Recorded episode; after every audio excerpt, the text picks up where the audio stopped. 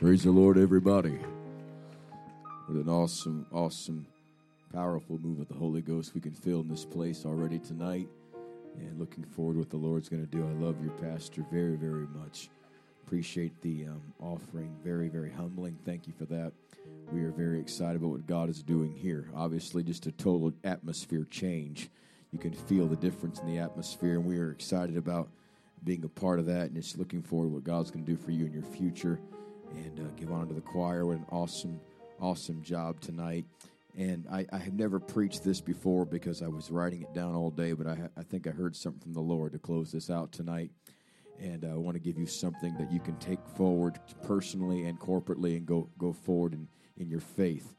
And God will do great things tonight. There's, there's, a, there's a powerful undercurrent of the Spirit already waiting to erupt in here.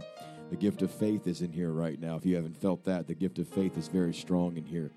And so we want to obey the Holy Ghost. Acts chapter 12, we're going to read verse 1 through 10. All the preachers on the front row, I give all them honor.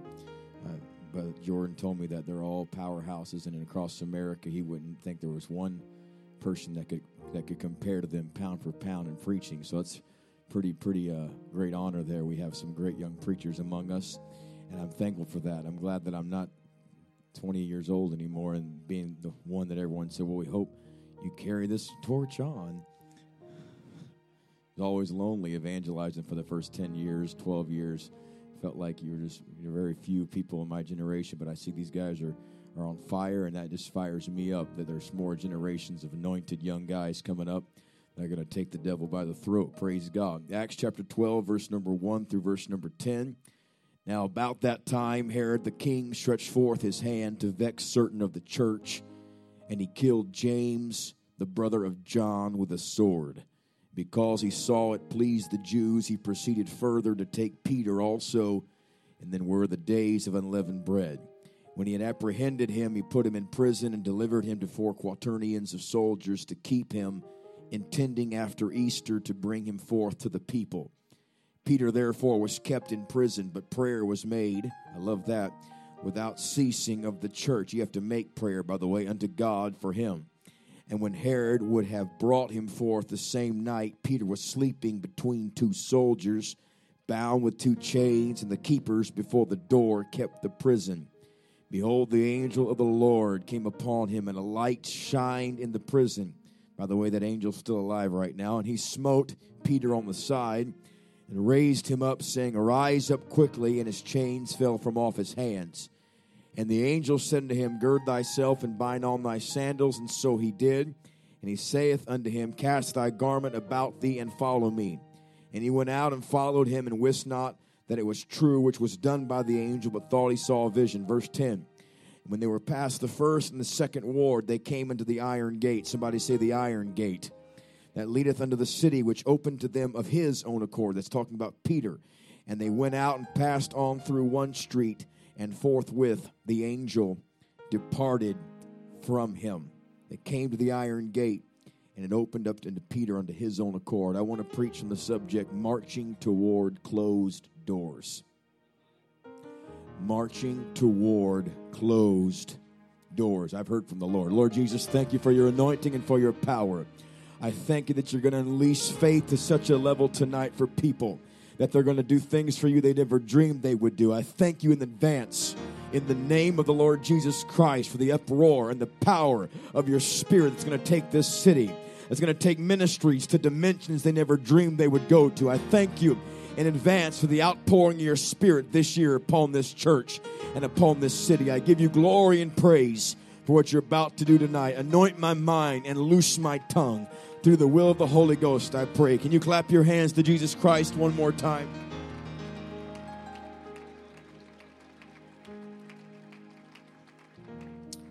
Amen. Look at your neighbor and tell them, I'm marching toward a closed door. You may be seated.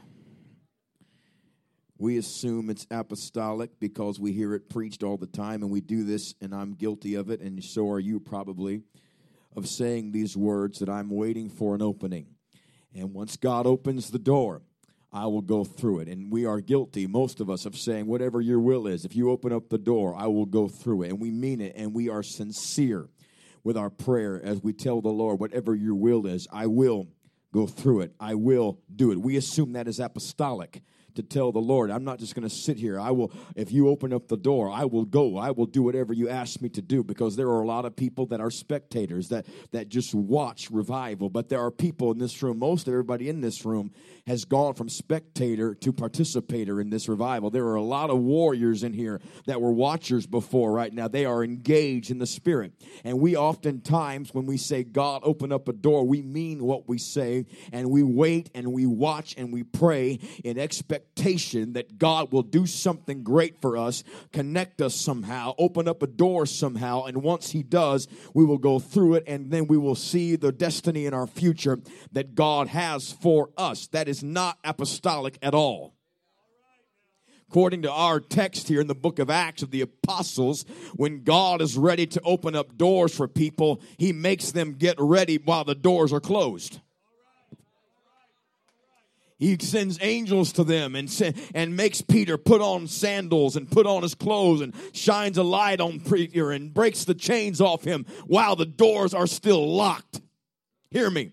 It's very, very easy to understand this that sometimes when God is getting ready to do something great with you or for you, it's not going to make sense because the doors will be locked and shut all around you. We preach everywhere, yours truly included, that until God opens the door, it's not His will. And if there's a door shut, it's not His will. And I've come to a revelation the last 24 hours that I may not be right in that at all. Sometimes the will of God is for great things to happen. And the door that you think will never open in your life is waiting on you to get expectation in your spirit and say, I'm going to start preparing myself now. And even though the door is locked and the lights are off and I'm chained to the soldiers, I'm going to believe that God is going to get me up and use me. That's why hell hates some of you right now because you keep getting up expecting something to happen and you wander around your spiritual prison cell and nothing's broken loose for you yet, but you're driving the devil crazy because he can't rest. He can't rest with you in the room. Every time he thinks he has you, you keep getting back up, waiting for your moment, waiting for your time. It is this church's hour. It is this church's time. And you have prepared, and you have prayed, and you have fasted, and God is going to use you and lead you to the next level. Uh, do not laugh at people that, that are constantly moving around the spirit praying for people and you think that's just what are they doing? They're never going anywhere. They're not going to do anything for god. Don't laugh at people when you can't see their angel in the room those soldiers had no idea Peter's angel was standing right there inside the room. And sometimes you've got to get up when there's no way to get out. You've got to say somehow, some way, even though I do not see how God will ever do it, I'm going to act like God's already doing it. I don't have any clue if it's going to happen physically or emotionally or financially, but I'm going to prepare myself like it's already happening. True apostolic ministry and apostolic revival says I'm I'm going to step out in faith while you sit in the boat and watch me. It may be a storm, but I'm going to believe when my foot touches water that I'm going to walk on that water because the power of the Holy Ghost that's inside of me will cause me to have victory over everything I step into. And so he said, Get up, dude. We got to go. And Peter's sitting there getting dressed. This doesn't make sense. These soldiers are still right here. The doors are locked. How are we going to get out? And preparing himself, puts his shoes on, trying to be real quiet. He's sneaking out of prison. Supposed to get executed tomorrow. So he sneaks out, and they go past the first door, the first ward of soldiers and they sneak by the second ward. Hell's not worried about some of you because they think they have you trapped.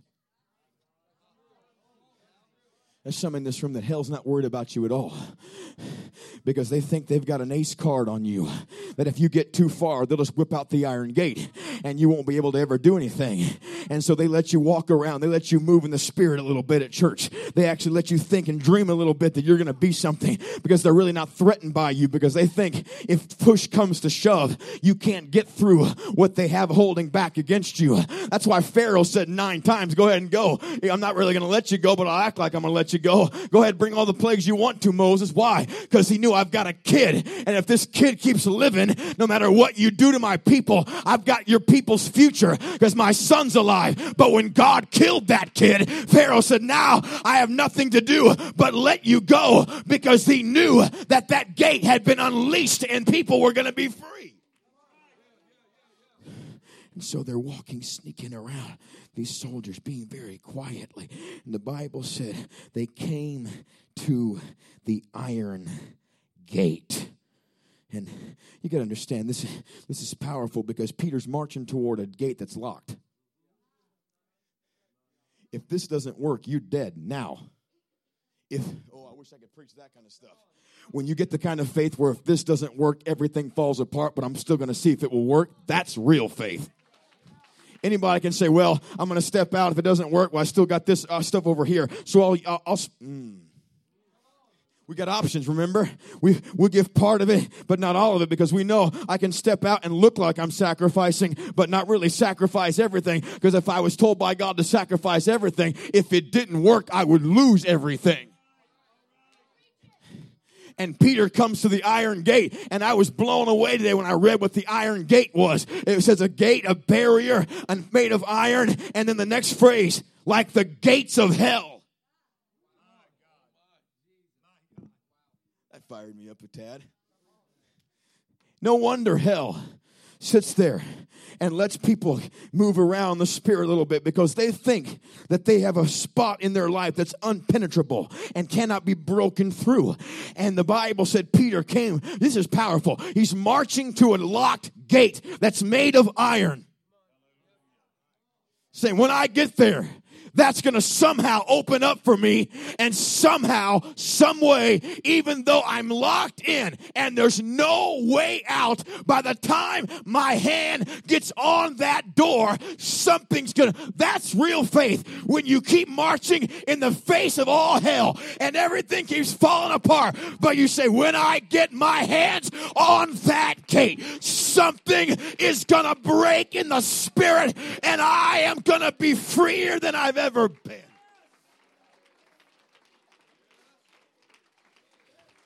He, he comes up to the gate and he's marching toward it. And the Bible said he, it opened up to him of his own accord. You know why the gate opened up? Peter wasn't worried about what was in front of him because he knew what was behind him. When you understand that just because you can't see angels, but you know they're there with you, it will give you a confidence to step out in faith and believe that God's going to back you up. Here's the trouble the devil's told too many people that you've got no backup if you step out and you're on your own, and God's not going to hang with you, and God's not going to be there for you if you go too far out there. But Peter knew I can press on this gate because I got an angel behind me, and if I've got the Lord on my side, whom shall I fear.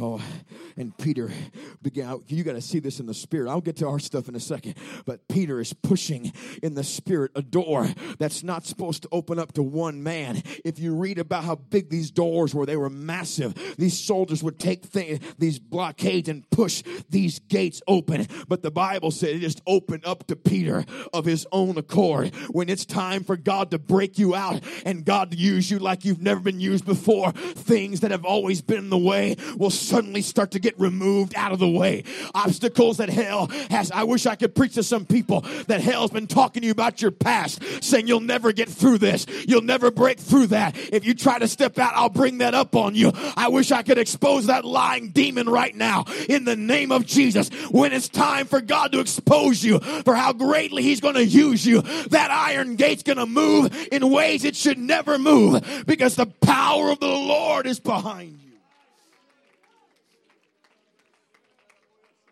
We need to have faith for the impossible. That's the problem. We have faith for things that we might think would work out, but we need to have faith for things that we have no clue how it would work out. We have no answers, no solutions, no idea who God's going to use, but my faith level is so high that I've got my hands on the gate anyway, saying somehow, some way that my God can do exceedingly and abundantly above all I ask or even. I can see Moses right now being chased by an army, standing at a Red Sea, grabbing a rod, saying, I hope this works. Everybody stand still and see the salvation of the Lord. You got Pharaoh and all the best trained soldiers in the world coming to kill you, and you're facing a Red Sea that's never opened up one time in the history of the world, and yet you've got faith. You know what he was doing? He was walking up to an iron gate, he was walking up to a closed door, and God, Shalamakaya, God honors faith that says, I know it looks impossible, but I believe God is able to do it no matter what I see. And so Moses whipped out a rod and God said, I can't help but back somebody up when they step out for me. You know why God backs me up sometimes, whether you hate me or love me? Because when you step out for God, it doesn't matter what people say. God will back you up. That's if you want to see miracles and the gift of faith, start stepping out and doing something once in a while. Anybody can watch. Anybody can act like they've got it. But if you'll step out, God will move the Red Sea open.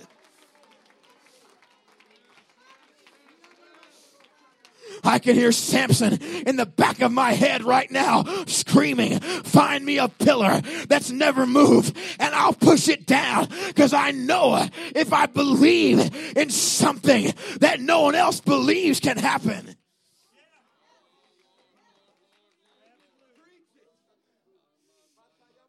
I can hear Joshua marching around the wall. Same tomorrow when I shout, that thing's coming down. Tomorrow when these people get unified, it's coming down. But it's locked, Joshua. No one can go in, no one can get out.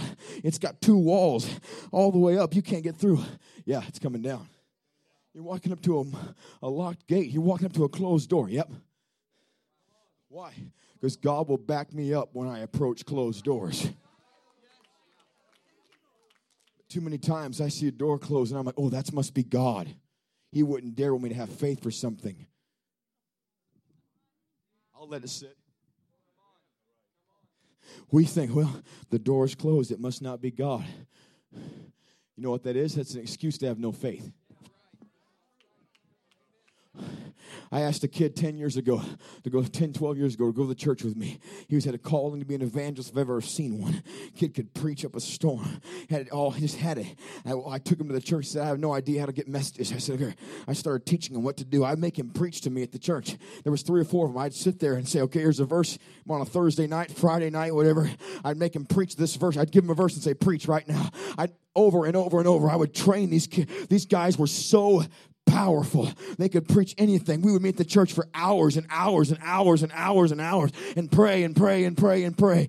And I said, finally, after about a couple of years of this, I said, Hey, bro, I've, i can make some calls. You're ready for the evangelistic field. You've got it, man. You've got the gift of faith. You've seen miracles happen here at the church. You know you want to. He said, Yes, I do. I want to step out. I want to evangelize. That's my dream. I said, Let me make some calls. He said, No, let's let God open the doors. 10 years later, last month, I'm preaching a revival in that city, different church. He shows up. Still at the same church. Still not preaching. And I said, Hey, man, what you been doing? Ready? I'm waiting for God to open the doors. I said, That's the problem. You've been wasting 10 years because in your mind, you're pleasing God by taking up space on a pew. God's called you to do something, whether it's preach the gospel as an evangelist or reach your coworker. Well, I don't know if he'll. I don't know if he's always. He's an atheist. She she don't even like to talk about church. She's got her own church. It's an iron gate. Have you witnessed? No, because I assume if they're hungry, they'll come to me. That's what we do. I mean, let's be honest. I try to hint, but they don't act like it's an iron gate. So I just go back to my cell. I mean, my pew. Waiting on the Lord. Preacher saying, Boy, God's touching a lot of people in this revival. Why hasn't He touched me? Just waiting on the Lord. Waiting on God to give me something. Waiting on God to do something waiting on God to. T- I don't know if I've told this before, but a couple. Months, I may have told this. If I have, I apologize, but it bears repeating. There was this revival about two months ago. This lady, sixty something years old, comes to the service on a Thursday night, whatever it was, and she's got no car, she's got no job, no income. She's in her sixties. She doesn't have. She doesn't have Social Security coming. Somehow she's lost that. She's got nothing, nothing at all. She gets rides to church. She shows up. She's got five dollars in her bank account. The Holy Ghost says, write a check for two hundred dollars and give it in the offering. You know what we do? I rebuke that devil in Jesus' name. Not all of us. I would. Because that's clearly not the will of God. If I have five and something saying write a check for 200 that's going to bounce, that's not God. Billy Cole said, first voice you hear is the voice of God. Second voice is the devil. Third voice is you. Usually we hear the voice, do this. Second voice, don't do this. And the third voice, I probably shouldn't do it. And we obeyed that third. Anyway, that was good preaching. This lady writes the check $5, no income, no job, nothing, no car, puts it in the offering, and starts dancing and worshiping. I've been praying if that was me. God provide, or else I'm going to look very dumb when the pastor calls me saying this bounced. She goes to leave the service that night, and a lady walks up and says, I just felt the Lord told me to give you this $200. The next day, she's getting a bus ride across town. The bus stop stops in front of a car dealership. She said, You know, I don't have an income. I don't have a job. I don't have any money. I'm going to go see if I can get a car. Well, I would never do that. That's why you don't have the car she has right now. She walks in. You see, when you've stepped out and pushed this door open, you assume this door's supposed to open too, because why would God bring me through that to make me stop here? Maybe not all of us are agreeing on that. We like to get in that comfort state. Well, okay, I stepped out a little bit. I, am further along than what I used to be. This lady said, Well, if God pushed that door open, God's going to push this door open. So she walks right in. I'd like to get that 2015 car. They said, What's your uh, income? Nothing. Where's your job at? I don't have a job. Uh, Social Security? No. Um, what can you offer as a down payment? Nothing. What can you trade in? Nothing. You know what? We've never done this before. We're going to give it to you interest free for a year. Here's the lowest payment we can give you. She gets the keys to the car, drives out, and her son calls and says, Mom, what's going on? She tells me, she, he said, I'm going to pay for that car. Don't even worry about the payments.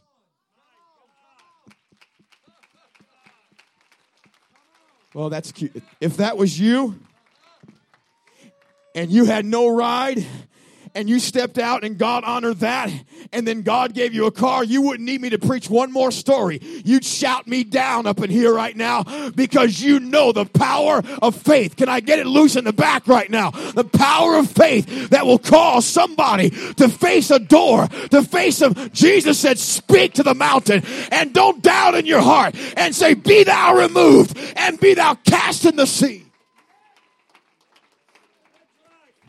You've probably heard this, but I, and I don't normally tell stories that unless, if, if, unless it's my stories that I've heard or seen, or Billy Cole, because I love Billy Cole so much. But but this this is so powerful. I remember when Glenn Massey, pastor in Louisiana, was preaching it because of the time. You probably saw a couple of years ago preaching it because of the times, and he's talking about faith, and he's talking about growing up poor in his house, and how his mom, single mom, didn't have any. They didn't have anything, and, and it's coming time for school, and they have no school clothes and no school supplies and no shoes and all this stuff, and he always wanted these Nike shoes or something, and and she could never get them ever because they had no money. And so his mom wakes up praying one morning. And she says, Get dressed, boys. And she said, he said, Where are we going? She said, We're going to the store to buy clothes for school and shoe, new shoes, those shoes you want. We're going to buy supplies. And he said, But we don't have any money. It's not, no one's sleeping in here, I hope. She said, I know God's going to make a way.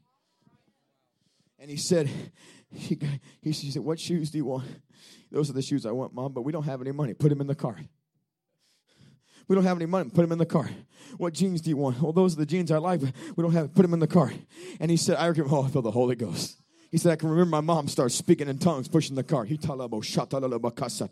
said she was walking around the store just speaking in tongues, crying, speaking in tongues as we went to each, each place and we got this and we got that. And she loaded up the cart full and we got all the way to the counter. He said, Mom, we don't have any money. And she just kept saying, She kept speaking in tongues at the cash register. Well, I would never do that.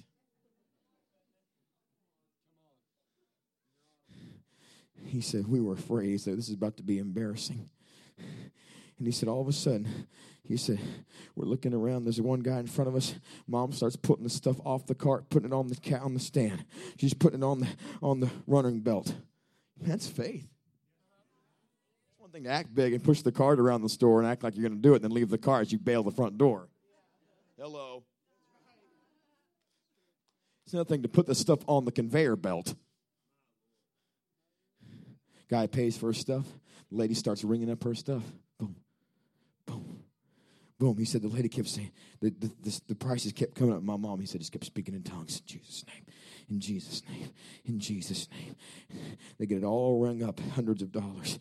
Jesus' name. All of a sudden, the guy that had just bought his stuff all the way to the door comes back and says, I don't know who you are, lady, but the Lord told me to pay for all the stuff that's in your cart. I'm going to pay for everything that's on your cart right now.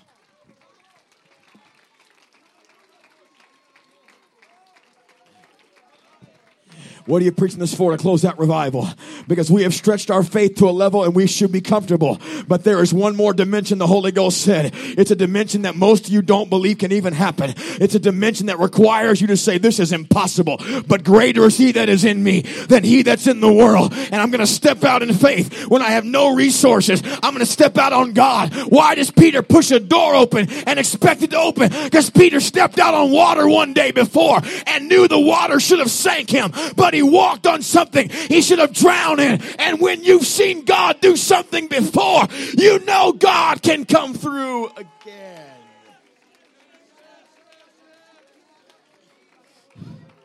I feel the Holy Ghost. I feel like challenging someone in the spirit to march toward a closed door. You've got no idea how God's going to give you that job, but you march toward it in faith. You start speaking it in faith in the name of the Lord Jesus. I have no connections there. I have no hookups there. I know nobody there, but I am on the Lord's side. And so I'm going to go like something's going to happen for me. Why? Because I believe once I get my hands on the iron gate,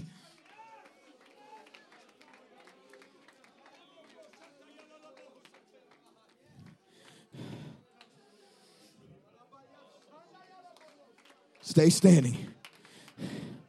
Peter gets out. He's like, Oh my Lord, that was an angel. Goes to the church where the prayer meeting's going on, knocks on their door. Sorry, we can't open this door. We're trying to pray for a miracle that we don't actually have faith to receive. We're doing everything right outwardly, looking like we're believing God for this miracle but we actually don't have the faith to receive it. We're praying right, we're laying hands on the right people, looking like we believe God's supposed to heal them. But it's the spirit of Rhoda that says, I want to believe God can do it, but I'm just not sure. And instead of opening the door, she ran back in and said, Someone's knocking, saying it's Peter. And they said, It can't be Peter, it's his angel. Kind of close. There was an angel involved, but it was Peter. And the whole time they're sitting there saying, We have faith to believe, but not receive. The miracle is in danger of being arrested again by hell and taken back to the prison cell where nothing ever happens again. It's not enough for one person to have faith and everyone else look like they've got faith. We're believing God. I'm giving you a key right now. I'm giving you a real big key in the spirit. Anybody can act apostolic and say they're believing God for the miraculous. It's hard for people to receive it. Well, I can say I receive. You're not getting it. Receiving it is opening doors you don't want to open. And you're not sure if it opens, if it's going to be what I think it is. And so you just say, I, I know the safe thing to do is I'll just keep praying like I believe God's going to do it. The miracle's knocking on the door. Let me in. Let me in. Let me in. Oh, I'm praying for God to move. I'm praying for God to make a way. I'm praying for God to come through. And the answer's saying, Come on, try this. Come on, go there. Talk to him. Talk to her. It's at the door. It's at the door. The door is closed. You have to open the door.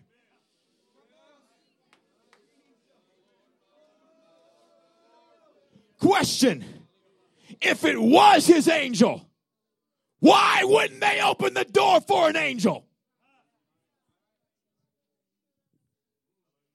If it really was, if they really believed an angel's at the door. If I told you and you believed an angel was at the back door, I couldn't keep any of you from listening to me. You'd be all running after the door, trying to see what the angel looked like. Everybody in this building would. If you really believed there was an angel outside that door, you'd run to the door right now to see it. It's an angel. Help us when we think there are angels among us and we're not stirred. When the preacher says there's an angel among us and I don't even feel anything. Oh, I don't believe that. I don't see anything. The angels of the Lord are here, right? But if I said there's a demonic spirit in here, where? You know why? Because hell has convinced us that the demonic is real, but the angelic is not. But last time I checked, only a third of the angels fell from heaven. That means for every demon, there are two angels right now. Here, I'm in the Holy Ghost right now. This church is going into a dimension where angels dwell among them, but you're going to have to open up your eyes and step out in faith like you never have before. You're starting to create an apostolic culture, but get ready for things you've never seen, things you've never heard. God's going to do things in front of you, but it's going to require, before you see it, pushing the obstacle, saying, In the name of Jesus, my co worker's getting the Holy Ghost next Sunday. In the name of Jesus, brother Emery's getting healed. Shalamakaya. Atalamo Salamakaya. Shata. Iatayalabaho Salama Shalamakaya. Iatayalabaho Salama Shalabaha. Where's the faith at? Where's real, radical, apostolic, push the door open faith?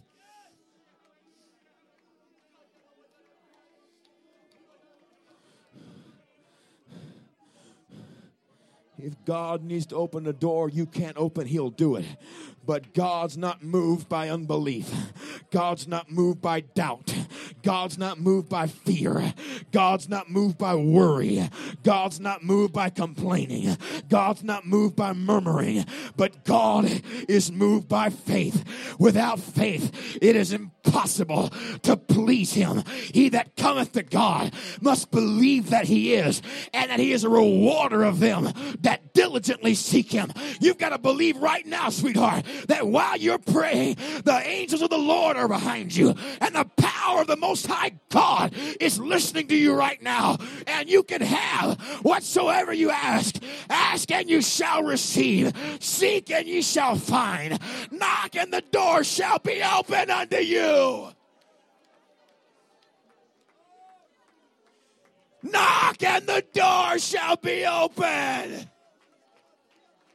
He said, You've got to get your hands on the door. Stop waiting on God to get everything perfect in your little life before you get apostolic and before you have radical faith and make you feel good about who you are and forgive you of your past. Get your hands on your door and say, In the name of Jesus, let my house be in order. Let my marriage be restored. Let my body be healed. Let my kid come back to church. Let my job bless me. Let my pastor be strengthened. Let my home be healed. Get your hands on your iron gate. Why? Upon this rock will I build my church, and the gates of hell shall not prevail against it.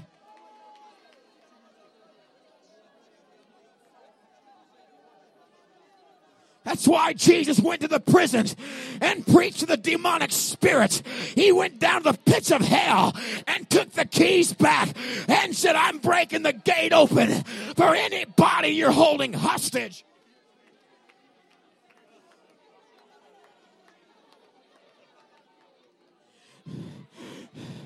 I dare you to raise your hands and call on the name of Jesus right now. Everybody, by the authority of the Word of God and by the power of the name of Jesus, I speak to impossible situations. Release the gift of miracles, God, this week in the name of Jesus Christ. Somebody shout, Jesus! Somebody shout, Jesus!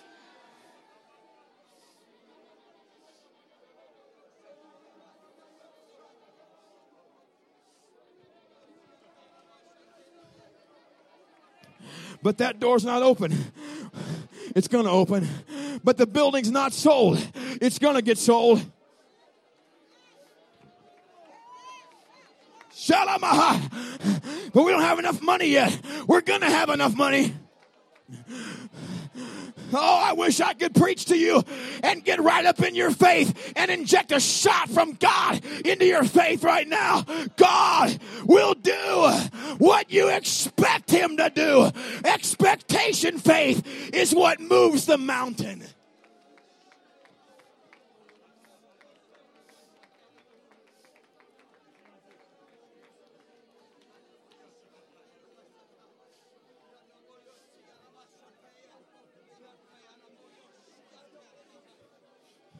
I don't have a resource. I don't have a solution. It's not about your resources. It's about your hands getting on the iron gate. It's about your hands getting on the pillars. It's about your hands stretching forth the rod. It's about your voice shouting against that wall.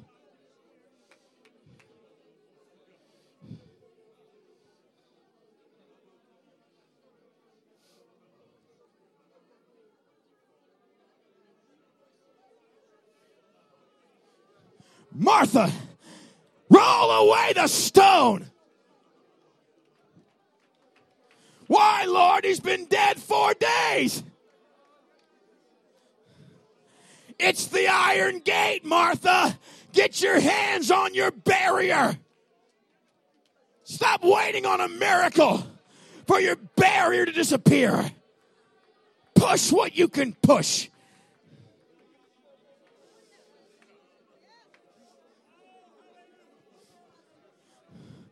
What do I do now, Lord? I push.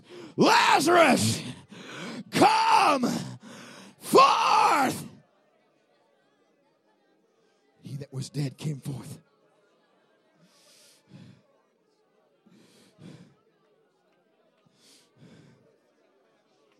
Lazarus never gets resurrected if Martha doesn't push her iron gate. Lazarus never gets resurrected if Martha doesn't push away her stone. Hear me. You've got to do what you can do if you're going to get what God can do.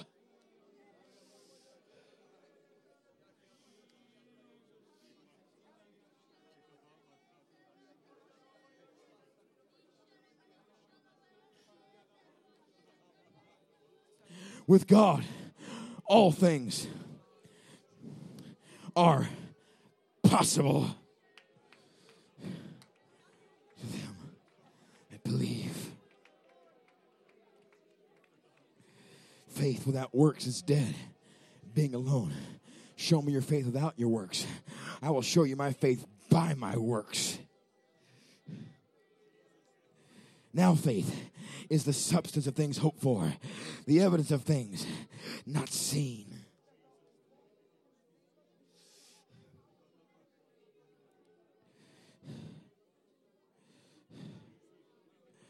Jairus, she's dead. Trouble not the master anymore. Nope. Keep coming, Lord. Here's the door. Here's the room she's in.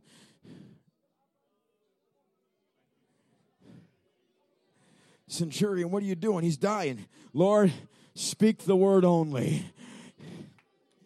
My servant shall be healed. Lady, you've had that issue of blood 12 years. No doctor can fix it. You're going to die. If I could just find that gate.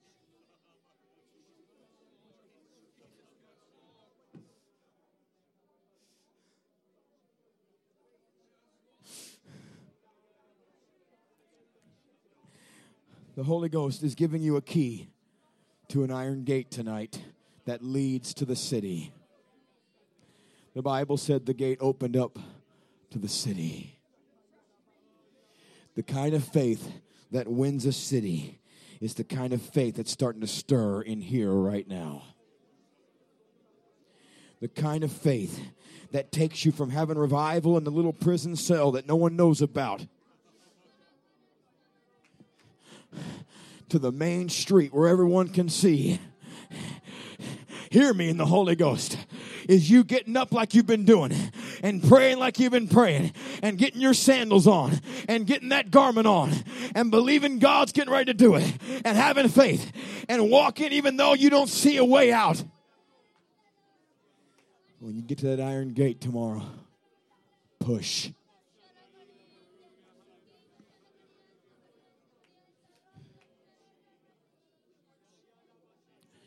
Does no good for a mother to carry a child for nine months if she's not going to push during delivery. Does no good to have a miracle birthing in your spirit, moving in your womb as the church if you're not going to push when it's time.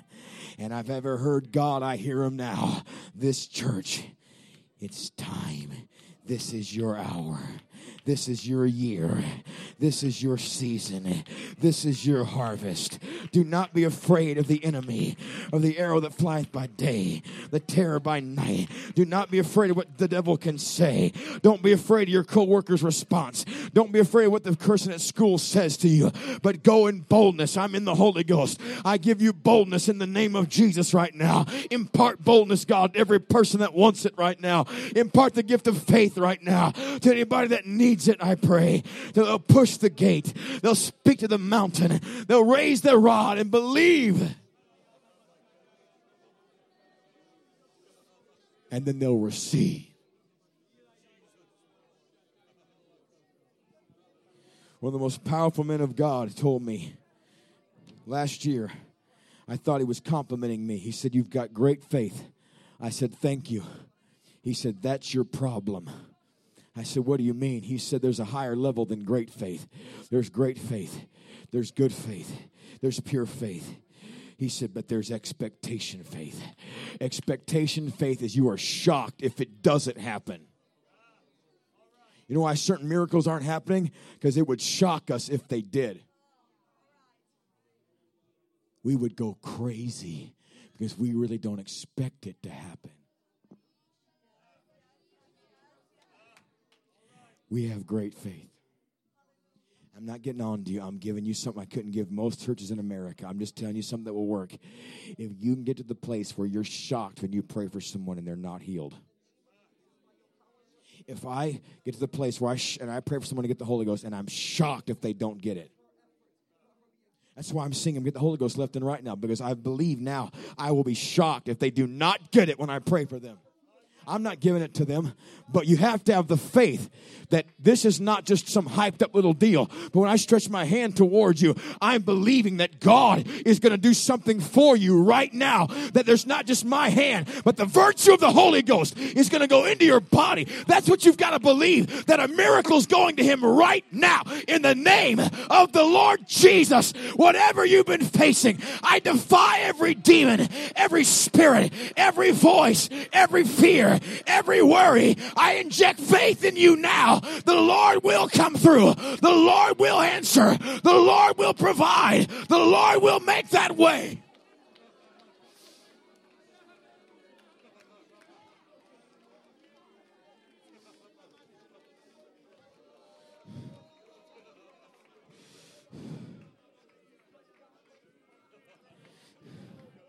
Stop. I rebuke the spirit of intimidation in the name of the Lord Jesus Christ. Whatever that is in here, I rebuke the spirit of intimidation. Stop being afraid. You're not a weak lamb. You've got the Holy Ghost inside of you. God is with you. Stop being afraid outside these walls to be a witness. Stop being afraid. Be I rebuke that in the name of Jesus. I feel the spirit of fear in here. I rebuke that in the name of the Lord Jesus. For God hath not given you the spirit of fear, but of power and of love and a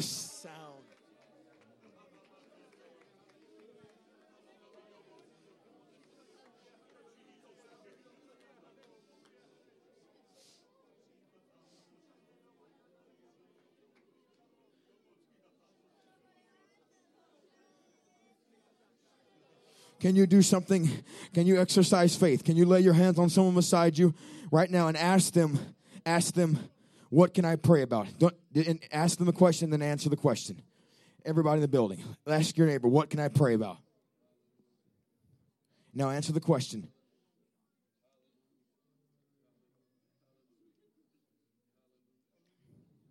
Now you know what to pray for. We just got specific. Hell just got nervous. You're not going to ask God to do it. You're not going to say if it's your will. You're going to believe and respect and expect and receive that it's the will of God for this. If it doesn't happen, that's God's decision. But you're going to believe beyond a shadow of a doubt when I lay my hands on you and I pray, God's going to do what you requested because His word said, ask, seek, and knock. Now lay your hands on them by the authority of the word of God and the power of the name of Jesus. Anoint every hand and every mouth right now. Release expectation and release miracles.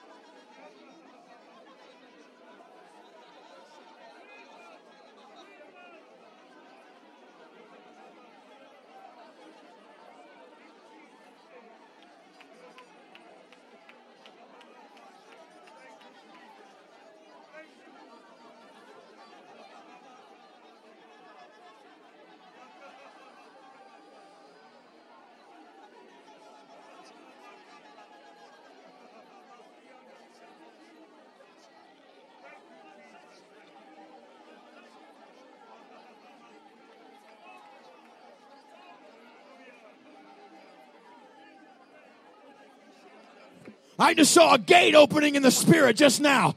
I just saw a gate being cracked open just now. Somebody keep pushing. Somebody keep praying. Somebody keep expecting. Somebody keep speaking.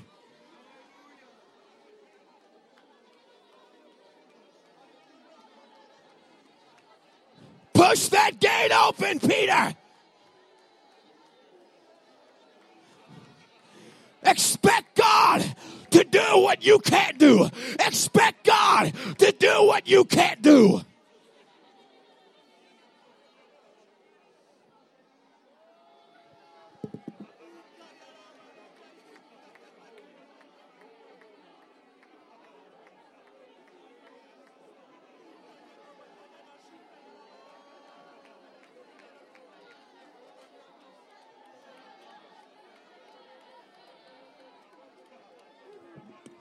The gift of faith is in operation now. Demonstration is loose now.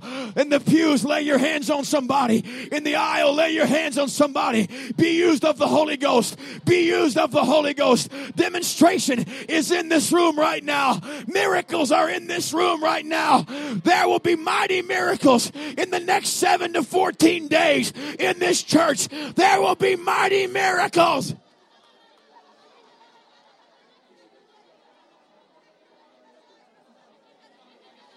Gates are opening everywhere in the Spirit. Gates are opening everywhere in the Spirit. And the gates of hell shall not prevail.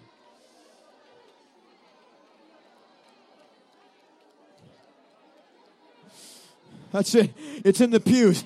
It's in the pews also. It's in the pews. I can feel it in the pews also. Someone in the pews, be used of God. Someone in the altar, be used of God. The Holy Ghost is in your hands. The Holy Ghost is in your mouth. Don't be afraid to speak, speak the impossible. Be used of God. Have the kind of faith that no one's ever had around you. Have the kind of faith that moves mountains. Release it to him, God. I impart the gift of faith to pray thousands with the Holy Ghost. In the name of Jesus. It's inside of you. Now, you will see it. You will see a much faster result.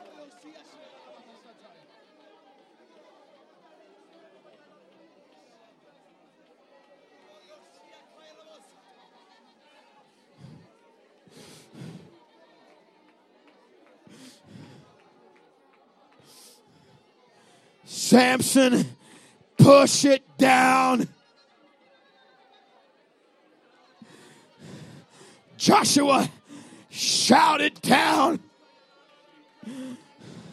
Moses, stretch it down.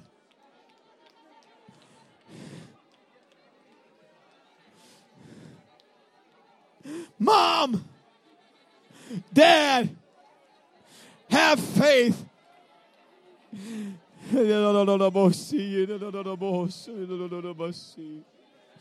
For your son, for your daughter. Have faith. Have faith in God.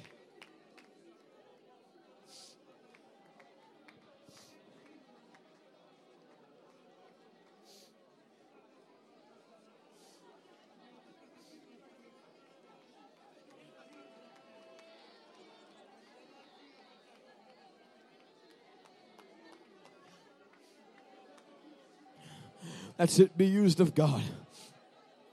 Be used of God. Be used of God. Be used of God. Be used of God. Be used of God. Can I get in here? Can I get in here, bro? Can I get in here, bro? Can I get in here?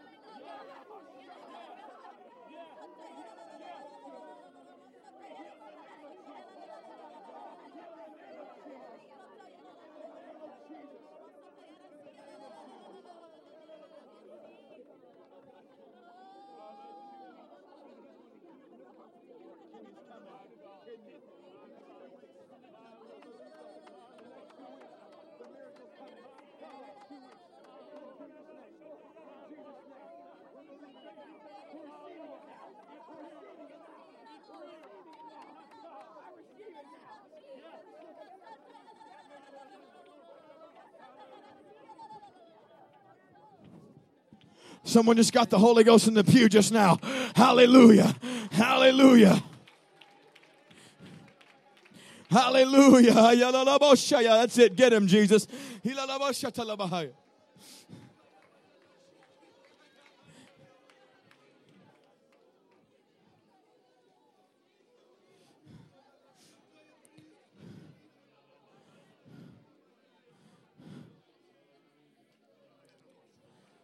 Jesus' name. Jesus' name.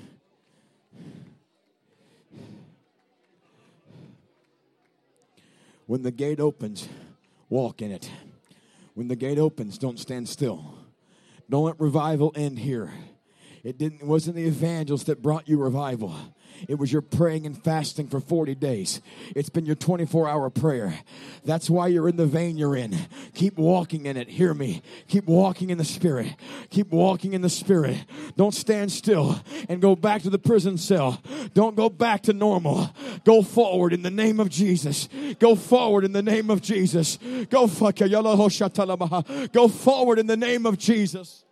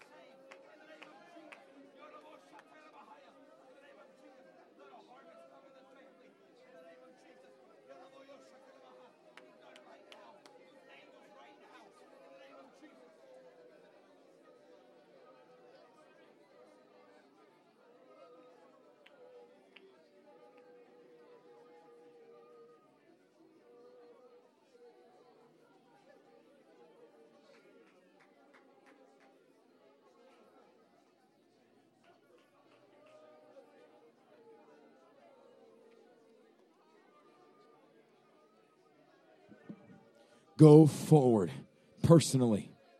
Go forward. Don't ride someone's coattails. Don't ride this way forever. Go forward. Get a prayer life like you've never had. Get a consecration like you've never had. A walk with God like you've never had. Go forward. Go forward.